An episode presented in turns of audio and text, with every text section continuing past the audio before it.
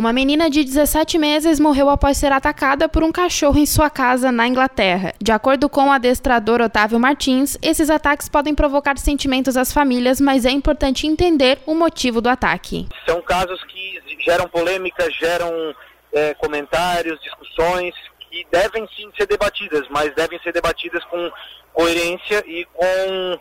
Mas são, são diversos motivos e muitas vezes a gente eu, eu questiono e falo justamente que pode acontecer algo assim justamente pelo fato dos cães terem todas essas regalias, vamos dizer assim, né? Esse, esse, esses, é, essas adaptações da, da, da real, do, do, real habitat deles dentro da nossa residência.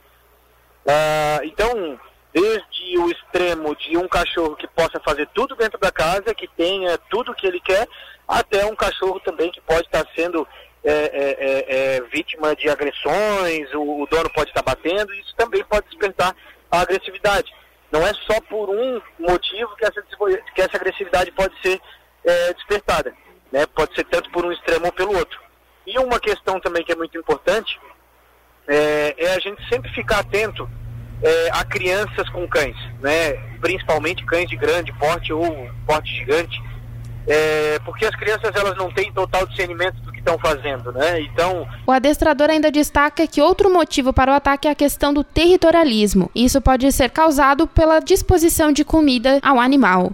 Essa vigilância constante, justamente por conta do perigo, né? A gente tem que sempre lembrar, eu sou eu sou amante dos animais, eu sou adestrador há sete anos, né? Mas mesmo assim eu, eu, eu sempre explico para os clientes, para as pessoas, para os curiosos, enfim, uh, que continua sendo um animal, né? É, é, o animal muitas vezes ele é irracional e a gente não pode levar em consideração que ele vai ter o mesmo discernimento que nós temos para entender que é uma criança, para entender que ela não está fazendo por querer, né? O cachorro muitas vezes ele gera a chamada posse pelos recursos, né? E isso seria muito comum de acontecer realmente com o cão da raça Rottweiler, que são cães extremamente territorialistas. Cães bons, mas são territorialistas.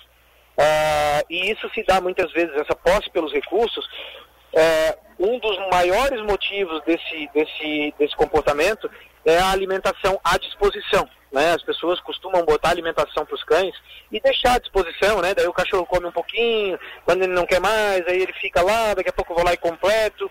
Essa alimentação à disposição vai gerando essa disputa, essa posse, e o cachorro não deixa mais as pessoas chegarem perto do pote de alimentação, de acordo com o adestrador, não existe um motivo específico para o ataque, mas no caso das crianças, os pais devem ficar atentos.